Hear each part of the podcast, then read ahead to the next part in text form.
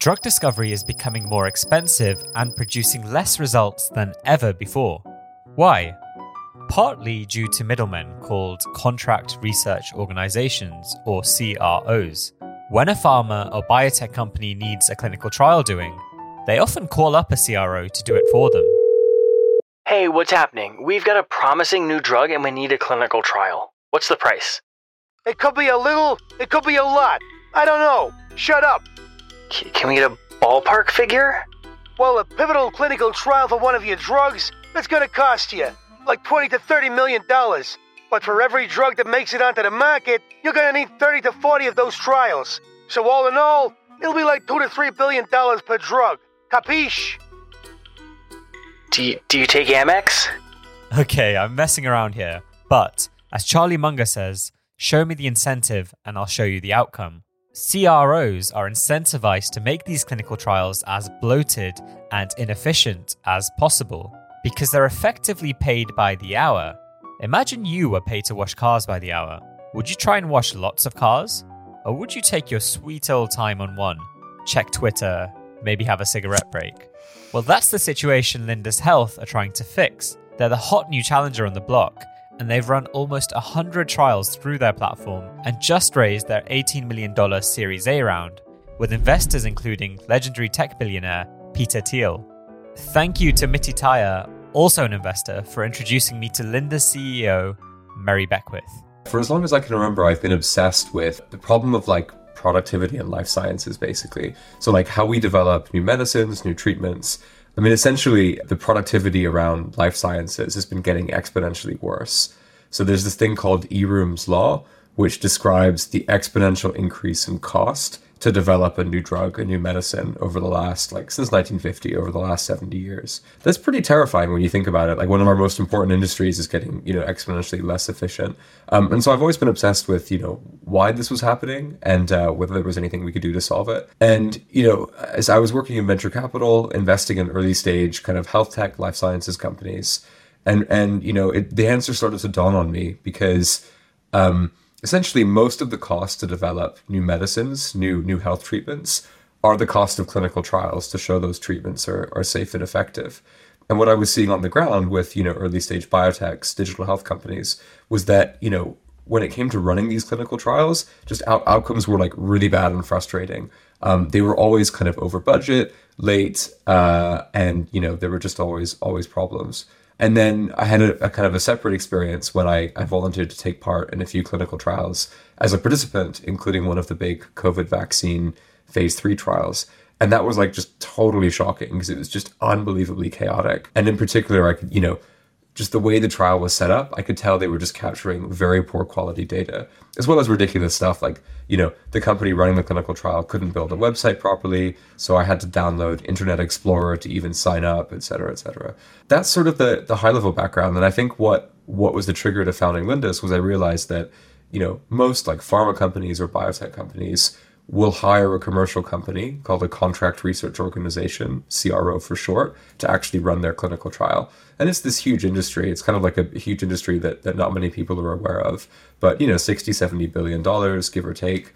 And essentially, you know, these CROs sit at the middle. They kind of have total budget control over how the clinical trial runs but they just do a terrible job. And this is what came up again and again in conversations with everyone from pharma execs down to kind of biotech founders. Um, and you know from these experiences of, of working in venture capital and, and also being on the, the clinical trials myself i realized that the, the cro model was just really broken and, and needed to change. And that uh, yeah that kind of sets the stage for what we're doing at Lindus Health. Meri some people hate injustice some people hate traffic and you hate contract uh, research organizations. Um, can you talk about like why they exist why pharma and biotech use these cros like if they are so terrible like why are they using them well, I guess there are two reasons for this. So, firstly, you know, in the '90s, this, industry, despite being kind of, kind of big and and very clunky, it's actually only been around for sort of 20 or 30 years, really 20 years. So, in the '90s, you know, everyone used to run their own clinical trials, you know, overwhelmingly pharma. Um, but then pharma realized like they had so much kind of pricing power in the market, uh, they could just sort of you know outsource that as a way to save cost um, and then just do what they're doing today, where pharma is almost like an investment bank, where they just sort of move money between different programs and then maybe do distribution when things when things get approved. Um, so this kind of then created the CRO industry as these companies you could outsource like running the clinical trial to. This also worked for biotechs as like the biotech industry has grown because you know virtually no biotechs have the resources to be able to build their own like clinical operations, you know, internal capability to run clinical trials, in addition to all the other stuff they do around kind of target discovery and so on. So this sort of created the the clinical trial industry, uh, and then also there's there's like a regulatory component to it where the regulations don't mandate this, but they're sort of written with a view to like, you know, there are aspects of like clinical trial monitoring and sort of patient management that it just gets much easier if you have a third like in theory, a neutral third party do, rather than like a, a deeply interested, you know, pharma company that creates a you know a problem of incentives. Um, so those are kind of the twin, the you know, the twin reasons why the CRO industry exists. And, and I think you know it does it, something like this kind of should exist. I'm definitely not not arguing with that. So you say I hate CROs. I think I've come to hate them. I didn't. I don't think any of us like you know really hated them initially we just saw it as a problem of kind of misaligned incentives. But I've got to say, like, I've spoken to enough, and it's always the ex CRO people. Um, I've spoken to enough ex CRO people, pretty senior, and they've just confirmed like all of the worst things that, that we that we or you know we, we just hear terrible terrible stories again and again and i'm talking about like um, instances where you know essentially the cro business model means that you make more money the worse a clinical trial goes because you're getting paid like by the hour essentially and and there are just all these all these instances where CROs have essentially deliberately sabotaged clinical trials they're responsible for in order to make like a quick buck on you know charging five grand for the weekly PowerPoint catch up meeting like absurd stuff like that. Um, and and you know this this this really affects patients right? Like think of an oncology you know I heard about this in the context of a of a phase two clinical study for for non-responders for breast cancer. Like these people are going to die unless they get you know potentially this this treatment on a clinical trial. So if you're if you're like finding a way to delay that clinical trial by a couple of months so you can make an extra 50 100 grand like that is deeply unethical. And that's the sort of stuff that goes on. And that's why you know we hate cros the fundamental issue with the cro i mean i think it was warren buffett or is it charlie munger that says that show me the incentives and i'll show you the results. Yeah. so the fundamental issue is that it's like a fee based service model that they are incentivized if things go longer, they spend more time on things, they get paid more basically. And then your innovation here is that you are like results based or like value based type stuff, or what's Yeah. the what's the change? Yeah, there's there's a couple of changes. So on the business model side, it's value based. So we only ever do kind of a fixed price or a fixed quote for an entire clinical trial. Um, so our customers have certainty over how much it'll cost them, uh, and then um, they only actually pay us as we hit certain milestones. Uh, and these are the milestones that matter to them. So it is it is entirely like kind of value based, uh, and you know we are contractually obligated to deliver outcomes the customer cares about, as opposed to a CRO where like it always blows my mind that they are contractually obligated to deliver a number of hours, but those are like not at all linked to, to the outcomes a customer cares about. And it's so crazy to me that this has gone on well for as long as it has. I think pharma definitely bears some responsibility for just letting the state of affairs continue, just the way their like procurement systems work. But you know, the result is that that to get a clinical trial to go right, and we hear this again and again from all of our customers, big and small, is they need to just micromanage a CRO because the CRO, their only lever is like just throwing hours in different places, but doesn't actually necessarily mean they'll they'll get you know they'll get any kind of result from it. So uh, so yeah, but but you're right. I mean, you know, it is fundamentally a problem of incentives. Yeah. I've been thinking a lot about how people hate, you know, in quotes, middlemen. They're across society, right? And if you really boil down a lot of businesses or services, they essentially operate as middlemen, right? Like as a really simple example, if you think of like Uber, like they don't, they're not the driver and they're not the uh, person being driven around, right? They're like connecting the two people and taking a slice off the top. Um, similarly, in pharmaceuticals, like more on the clinical side, you have like pharmacy benefit managers, PBMs, and people also hate on them and say they bloat the cost of healthcare in the US. Um, and then I guess in this, in your world, you've got these people, these CROs. Do you think that there is a like, like they must be adding value to exist? Like you know, if when you have someone in the middle like this, like there is some something there. Like otherwise, it just logically doesn't make sense they would exist, Yeah. right? Or do you think it's like some perverse incentive structure that's caused them to stick around for so long? I, I, I think in the early days of the industry, they were probably adding value where, you know, giving giving kind of pharma and research sponsors that flexibility to to kind of shift capital between programs. I mean, also if you just think about like the resource allocation, if you're a biotech, you know, you could build a team internally, but your need for like a clinical operations function might do this. Whereas if you work with an outsourced company, you're effectively pooling resource, et cetera. Um, but I think it's just gotten to the point where because the barriers to entry in this industry are so high, and because pharma is frankly such a terrible customer for any kind of innovative business model or new entrant, the CROs just have this entrenched position. And and again, like I, you know, I, I, I vacillate between thinking like the, the model is kind of evil, but and then there are like direct evil actors within CROs. And I think it's a bit of both. Um, but like you know, the, the the market forces have just meant that they can that they're just in this kind of privileged position, and they've done what any what any kind of interested party would do and sort of take advantage of it. You said um, pharma are bad customers for any innovative business. What does that mean? Oh boy. Um, I mean, any of your listeners who, who maybe have a startup or who've sold to pharma and have seen what a pharma procurement process looks like, you know, they, they just have incredibly heavy duty processes to buy anything. Um, you know, entire divisions devoted to quote procurement. And what that boils down to is if you're trying to sell kind of anything to pharma, you need to go through months and months of wrangling, of questionnaires, and all of the questions are designed to help bias them towards like the biggest, most established companies possible. So it's like, you know, send me your audited financials for the last five years and like start. I mean, why would a startup ever, you know, pay to have their financials audited, right? So if you're trying to trying to create a product where pharma is the natural customer, it's just much much harder as a startup if pharma is the only customer you can sell to because it's going to take just a lot of effort and time and you know those are things that you're you're resource limited or resource constrained by as a startup. So so yeah. Whereas the big guys can just employ entire teams to deal with these these pharma procurement processes. Can you explain the impact or the scale of the clinical trials problem, sort of the bloat, the inefficiency in clinical trials, and how that feeds into the bigger picture of why it's becoming more expensive to bring new drugs to market? There was this JAMA paper I linked you that, from the headline at least, my understanding was that it says getting a drug to market costs between one to three billion dollars, and the clinical trials, or at least the pivotal trials for that drug, they only make up about 1% of that cost um, or around $20 million. So, like, from that, it seems like it's a relatively small issue in the bigger picture. But what's your take? So the the disconnect there. So you're right that like I think the median cost for like a phase three pivotal study is about 20 million. Um, the two billion per drug approved figure factors in all the drugs along the way that you still had to run clinical trials on that didn't make it.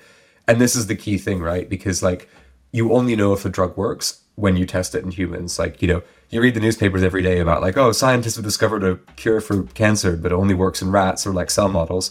Like, you, you know, you only you only know whether something works uh, when you test it in humans. Um, and, and I think that's that's the key problem with today's clinical trial ecosystem, where, and it's not, you know, I think the the the operations, the part that we're disrupting, is a big part of it. I'm not saying it's all of it, but um, but you know, it is the the kind of biggest bottleneck to enabling kind of much faster, safer, more rapid iteration, such that you don't need to run 50 kind of very long, drawn out, expensive $20 million clinical trials per drug you actually approve.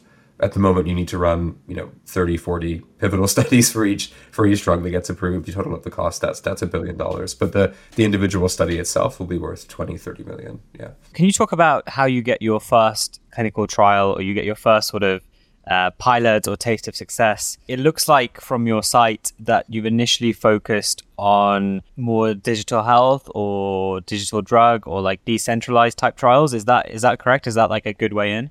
So yeah, that was our that was our like entry point. So um, when we started the company, you know, our north star was always like, okay, we know to make a difference in this space, you need to be in charge of the entire clinical trial. That's really hard, particularly for a startup. And so then we thought like, okay, what's the you know what's the simplest clinical trial that we can do end to end and kind of prove out the model. And so yeah, exactly as you said, we focused initially on digital health, uh, digital therapeutics, uh, kind of. Uh, not quite food supplements, but sort of you know functional food products or food su- or like technically food supplement products that were making health claims, registered health claims. And so, you know, our early cohort of, of clinical trials were all all in those areas. I guess shout out to maybe Habitual, a UK company, our first ever uh, end-to-end clinical trial customer whose whose you know whose study we finished and, and went super well. But like you know, very grateful that there were there were a handful of companies there who were willing to trust us with something super important and, and, and take a chance on a on a new provider. Fundamentally, how do you compete with companies like IQVIA who probably have uh, coffee budgets or printer budgets, which are bigger than all your budget combined? Like, how, yeah. what are you going to do there? Printer budget is apt because so much of what, uh, anyway, it's a whole, yeah, so, so much of clinical trials today are still run on paper, which is crazy. Um, no, no, uh, the, sh- the glib answer is that we don't, com- well, well, we've started competing with them. We didn't until about six or eight months ago. But, um, but you know, now that we're running phase one to four drug studies for major uh, pharma biotech sponsors, we, we have and are directly competing with, you know, the IQVIAs, the, Parexels of the world, and you know we're starting to beat them, which is awesome. So as an aside, like we're we're we're in this sort of final selection for quite a big you know phase two kind of study, and um, let's just say we know some folks. We're competing against one of the biggest CROs for it, um, and I just got a text message from some of the folks at this big CRO who are like, it was like, yeah, everyone's shit scared because they know who you are now and they know that there's just no way they can compete. So it's like really gratifying. Whereas like six to eight months ago, I doubt they even knew we existed. Um, so yeah, so I, I think that just to directly answer your question, like how we compete is, you know, we're never going to match their footprint, their printer budget, um, or not never, but like at the moment. But you know, we just present an overwhelmingly stronger case on the things that really matter to the customer. So that's timelines, so how quickly we can start up the study, recruit patients, uh, close the study out, um, and quality of data. And the way we do the way we do the timelines is, you know, we, we have access to real patient data. All the assumptions we make, everything we present is all sense checked against, you know, millions of real health records that we have access to. And not just access to, but we can, you know, reach out to those patients and, and recruit them onto our clinical trials. Um, and then on quality of data, so just our software platform, how it captures data, uh, stores it in a you know in a compliant way, and you know a lot of other features that that spin off that. Um, but it, you know it is hard, and you, we always the objection we always deal with is like no one gets fired for hiring IBM in this space. No one gets fired for hiring IQVIA. It's just that effect, and it's just something you've got to grind through. So can we talk about the uh, big vision with Lindus? So you keep on going how you're going now, and you are like a CRO slash anti CRO, but you're essentially providing this um, service for people, and it's a huge market, right? But in terms of like a big, big, like, you know, rocket ship vision, is it that you eventually vertically integrate and have your own pipelines or like what's the what's the next step? Yeah. So, uh, you know, the vision is we just become the default provider for any company looking to validate uh, a health or biotech product because we can do it so much faster because we can we can evidence that running a clinical trial on our platform leads to materially higher quality data. Um, at the moment, you know, our vision isn't to become uh, like almost become a pharma company where we're developing, we're sort of buying our own drug products and then running them on our platform. That's definitely an avenue we could go down.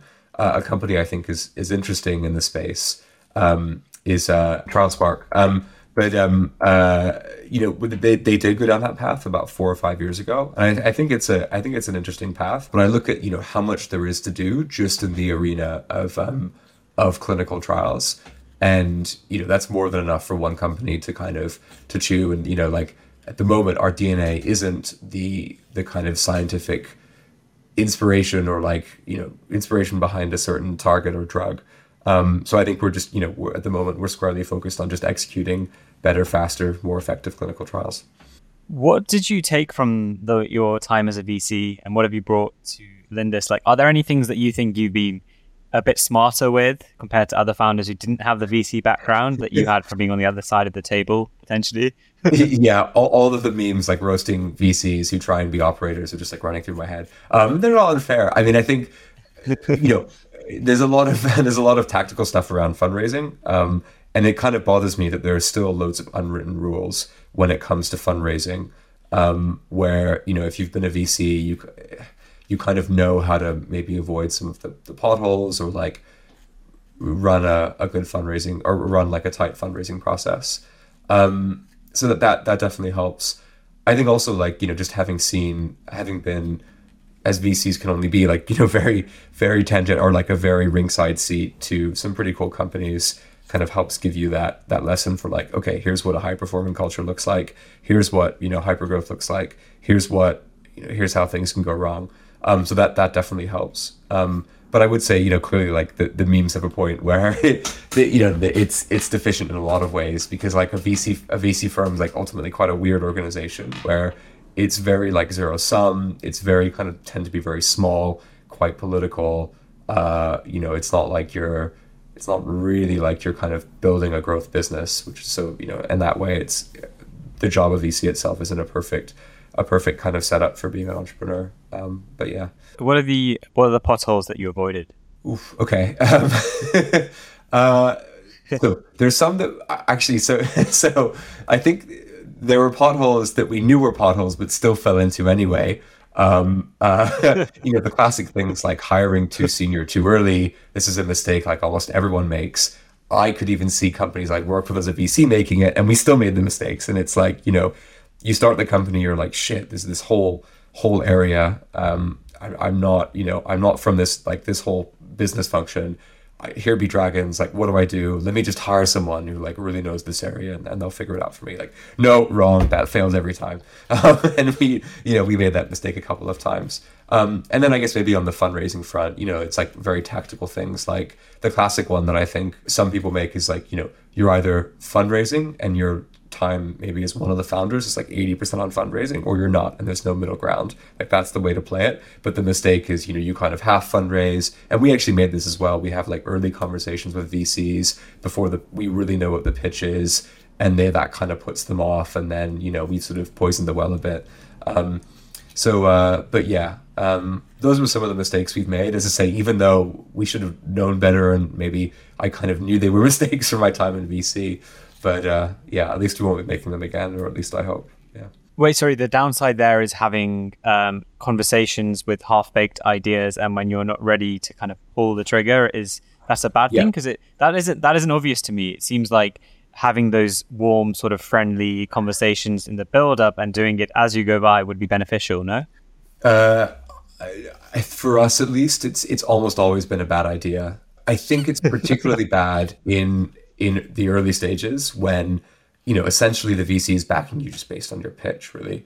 Because um, for them, like the better your pitch, the more likely you are to raise a Series A, which boosts their you know boosts their portfolio value. But anyway, um, so you know it was it was definitely a huge mistake for us. Like literally every VC that you know we'd had like early discussions with when the pitch wasn't ready, like they you know they were like always the first VCs to kind of, or like turned us down very quickly and I don't blame them for it because our, our pitch just wasn't coherent, you know. And even though you can go to a VC and say, like, look, we don't have a pitch ready, this is just a casual conversation, they'll always judge you by the standard of all the other pitches they're seeing. So I think it's almost always a bad move. I think it can maybe works like slightly later, like Series B stage, and we are deliberately having just a few, com- like literally just a small handful of conversations with VCs generally kind of more senior VCs so that they when they you know when we're raising our series B round they kind of know us already and they've seen you know a, a level of progress. But even so I do so like very sparingly and I definitely not you know if you're having like early com- like a a non fundraising general chat with a VC like heavily caveated up front just be like look we don't have a pitch. I can tell you about the market. I'm not gonna I'm not gonna tell you very much about our company certainly not gonna tell you any metrics. I think that's the that's the way to do it one thing I find interesting about Lindus, and I find the uh, maybe the positioning and PR side quite fascinating. But you've pitched yourself as an anti CRO, right? Even though, again, you are basically a CRO.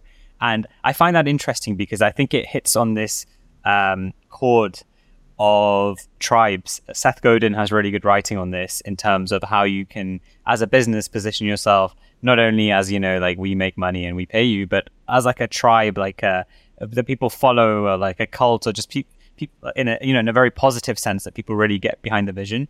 And one of his key points in that book is that you need to be very clear about what you are not rather than what you are, because I think a lot of people can say, you know, you see this all the time with corporate BS like statements being like our values are like integrity. Yeah. I, I, think Enron's like some of their key values were like, like, like integrity, honesty, openness, or whatever, and and then you see that how that ends.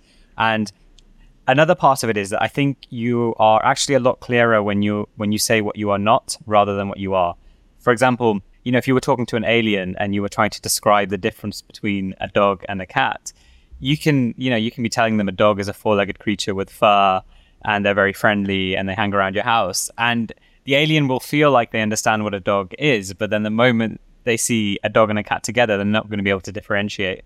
So I think that's like an interesting position. Mm. But then maybe perhaps what I would speculate would be the downside is that when you pitch yourself as like a disruptor or that you are not this thing or you are the movement against CROs, then I mean they're going to be your colleagues, they're going to be your business partners, etc. So there's like a bit of a, uh, a an L or a loss you take there. So like, has that been a very intentional decision for you? And do you kind of agree with my analysis?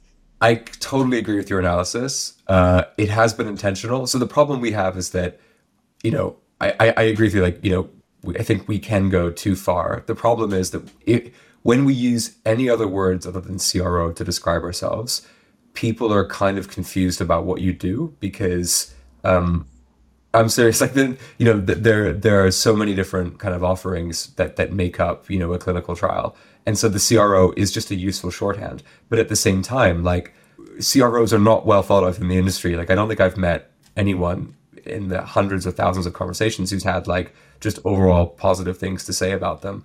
So so that I think that kind of explains like but but I I, I you know yeah I agree with you that that there you can definitely over rotate on on uh, on uh, defining yourself by by what you're not. I mean, have you seen any of the companies who get the balance right? Do you think? Yeah, so the ones that immediately come to mind are like in the maybe DeSci space. That there's a couple of good ones in there that aren't coming to mind.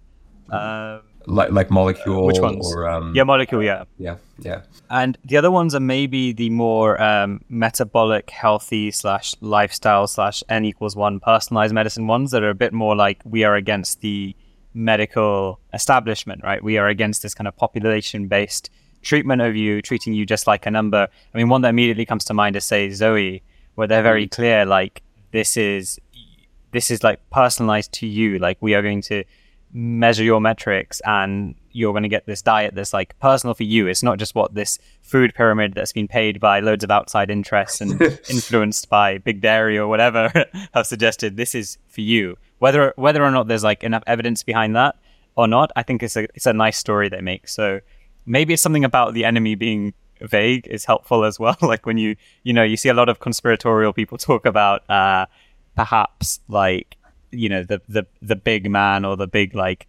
the, you know the the establishment and it's it's quite vague so i think it's easier to rail on those yeah more than no, that's, specific that's people. definitely fair. And, and, i do think one thing that's quite funny with our positioning is you know we are we are pretty open about being anti-cro the the most the other most negative people or other people like cro people. Like the number of times we've had people reach out or just like you know like talking to someone who, who used to work for Sabin who works there currently, like we're interviewing them and they're like, I've got to say, I, I love your guys' positioning. Here's all this shitty behavior that I saw. like, you know, here's all this like horrible ways in which the CRO model is broken. Like we've, we've literally had people say like, you know, from who are at a CRO currently, like, um, I'll do anything to work for you guys. I think my company is evil. I, I want to help, you know, I, I want to help like redress the balance. So it's, you know, we're, we're kind of aware we're, we're, um, you know, we, we, we do we do lean into heavily defining ourselves by in opposition to the industry incumbents, but it's the nature it seems to the, the nature of the industry it seems to make it seems to mean that it, it kind of works in this case.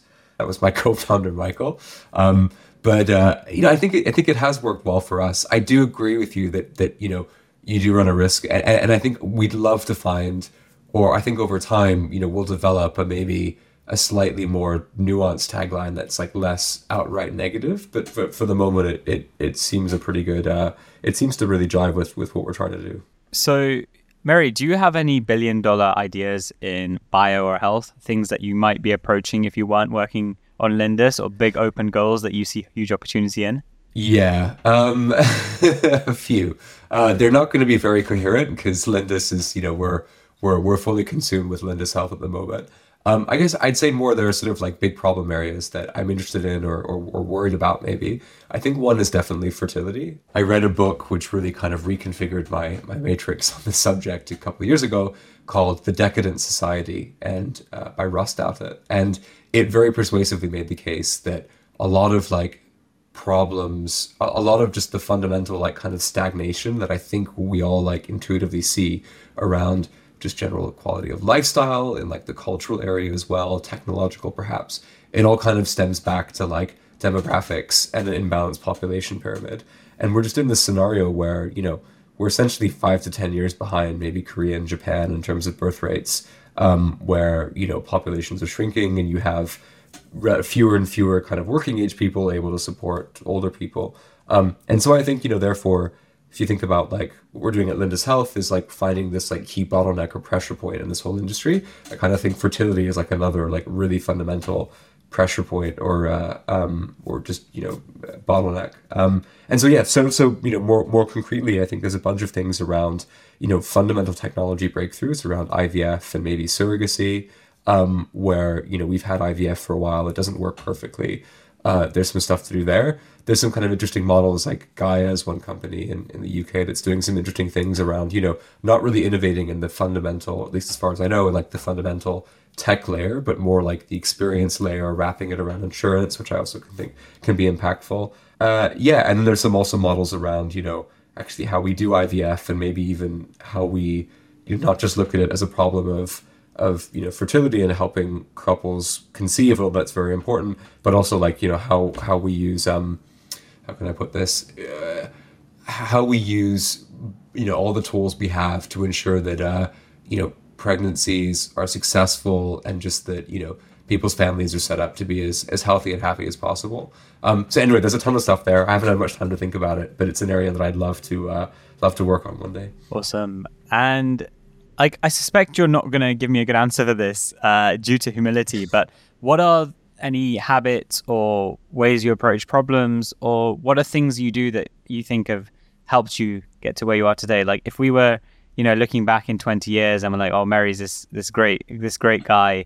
Uh, let's root back to like maybe some of the key um, frameworks he has in his head. What would come to mind? I mean, Michael Young, your co-founder, he said uh, you're never accepting of the status quo. You're always pushing for improvement, and you've got clear vision and push towards that. Uh, Mithi had loads of really nice things to say about you. He said that like one of the other thing is that your incredible traits is just attracting high caliber people, employees, advisors, customers, um, etc. That you it feels like a humble brag. yeah. um, and then uh, sorry, and then he also um, said around that whilst other people are busy posturing and doing PR, you're just hard at work running hundreds of trials and getting on with it and, and achieving great things. But like, what what do you think are things that have helped you? So uh, okay. I mean, I think if I, if I look at like the company as a whole, you know, I feel like we've moved pretty quickly. You know, we're we're two and a half years old. We're definitely we've been consistently ahead of of certainly like the targets and stuff we presented to investors. And and, I, and you know, I'm not sure I embody like high speed necessarily, but I think maybe as co-founders, you know, we've all really pushed that as a value and, and made sure that everyone we hire kind of really embodies that like bias to action. And it's not just speed. I mean, it's also, you know, I think it's agency as well. People who are just not comfortable with the status quo, and if they see a problem, they can't help but but want to go and solve it. Um, maybe just more specifically about me, I think a mental model that I find very useful when dealing with problems is just thinking about things from the highest level of abstraction possible. Like you're never you're never going to have like all of the data. Decision paralysis is probably like the thing that kills people and companies, frankly, or leads to a lot of like lost productivity. And so just being able to step back and go like, okay, like what are the two or three biggest factors or like biggest things here? Let's just make a decision on that basis and not worry about, you know, all of the get lost in all of the details. Um, thinking about mental models is actually one that I love, which which I don't think many people are aware of, but it's called a OODA loop, uh, O O D A, observe, orient, decide, act. And um, uh, you know, probably America's greatest military theorist is this like crazy guy called John Boyd in the sort of 50s and 60s who came up with all these frameworks. And um, you know, you can sort of see how they've been applied like they've been applied in the business world as like agile, but I actually think like the original frameworks he came up with were, were most impactful. So like the, you know, one of the, the most the, the, the ones we use a lot is the OODA loop. Um, and it goes back to this kind of, you know, just it's super important that you just observe, um, kind of get the data you need to make a decision, make the decision, act on it, and that's super key. And I think like nothing kills like productivity or, or just like teams or cultures more than like when you make a decision but then don't act on it because then that leaves room for you to go back and like second guess yourself and, and blah blah blah. So I think that's also been a really useful framework for just how uh, myself and just how the company works. Wait, th- that Yeah. sounds pretty obvious stuff. Is the key thing there that you not only observe and, and decide and things, but you actually do the action as well? Is that like the key part that you complete Yeah. it? that's that's probably the yeah it's you go through the whole cycle because like something that I've I've experienced before is you know you kind of maybe you're in a meeting or something and the group comes to a decision which is already like anyway or you you come to a decision and then you just don't act on it immediately and then an hour later you're like oh wait is that the right decision and you just spend tons of time second guessing yourself uh, and you know I think that that kind of decision paralysis can be fatal for Eh, or you know fatal for any company but certainly a startup where you just you need to move fast yeah I hope you enjoy that episode. You can find all my links by going to bigpicturemedicine.co.uk. And if you are listening to the audio version, you can find the video feed on YouTube and on Spotify by searching Big Picture Medicine. You can see my pretty face. And I've got a favor to ask. If you've been enjoying the podcast, then please just send it to someone in your life who you think might enjoy it. Send them this episode, another episode, the link to the whole podcast, whatever. But that would be really, really helpful. Okay, see you next time. Thank you.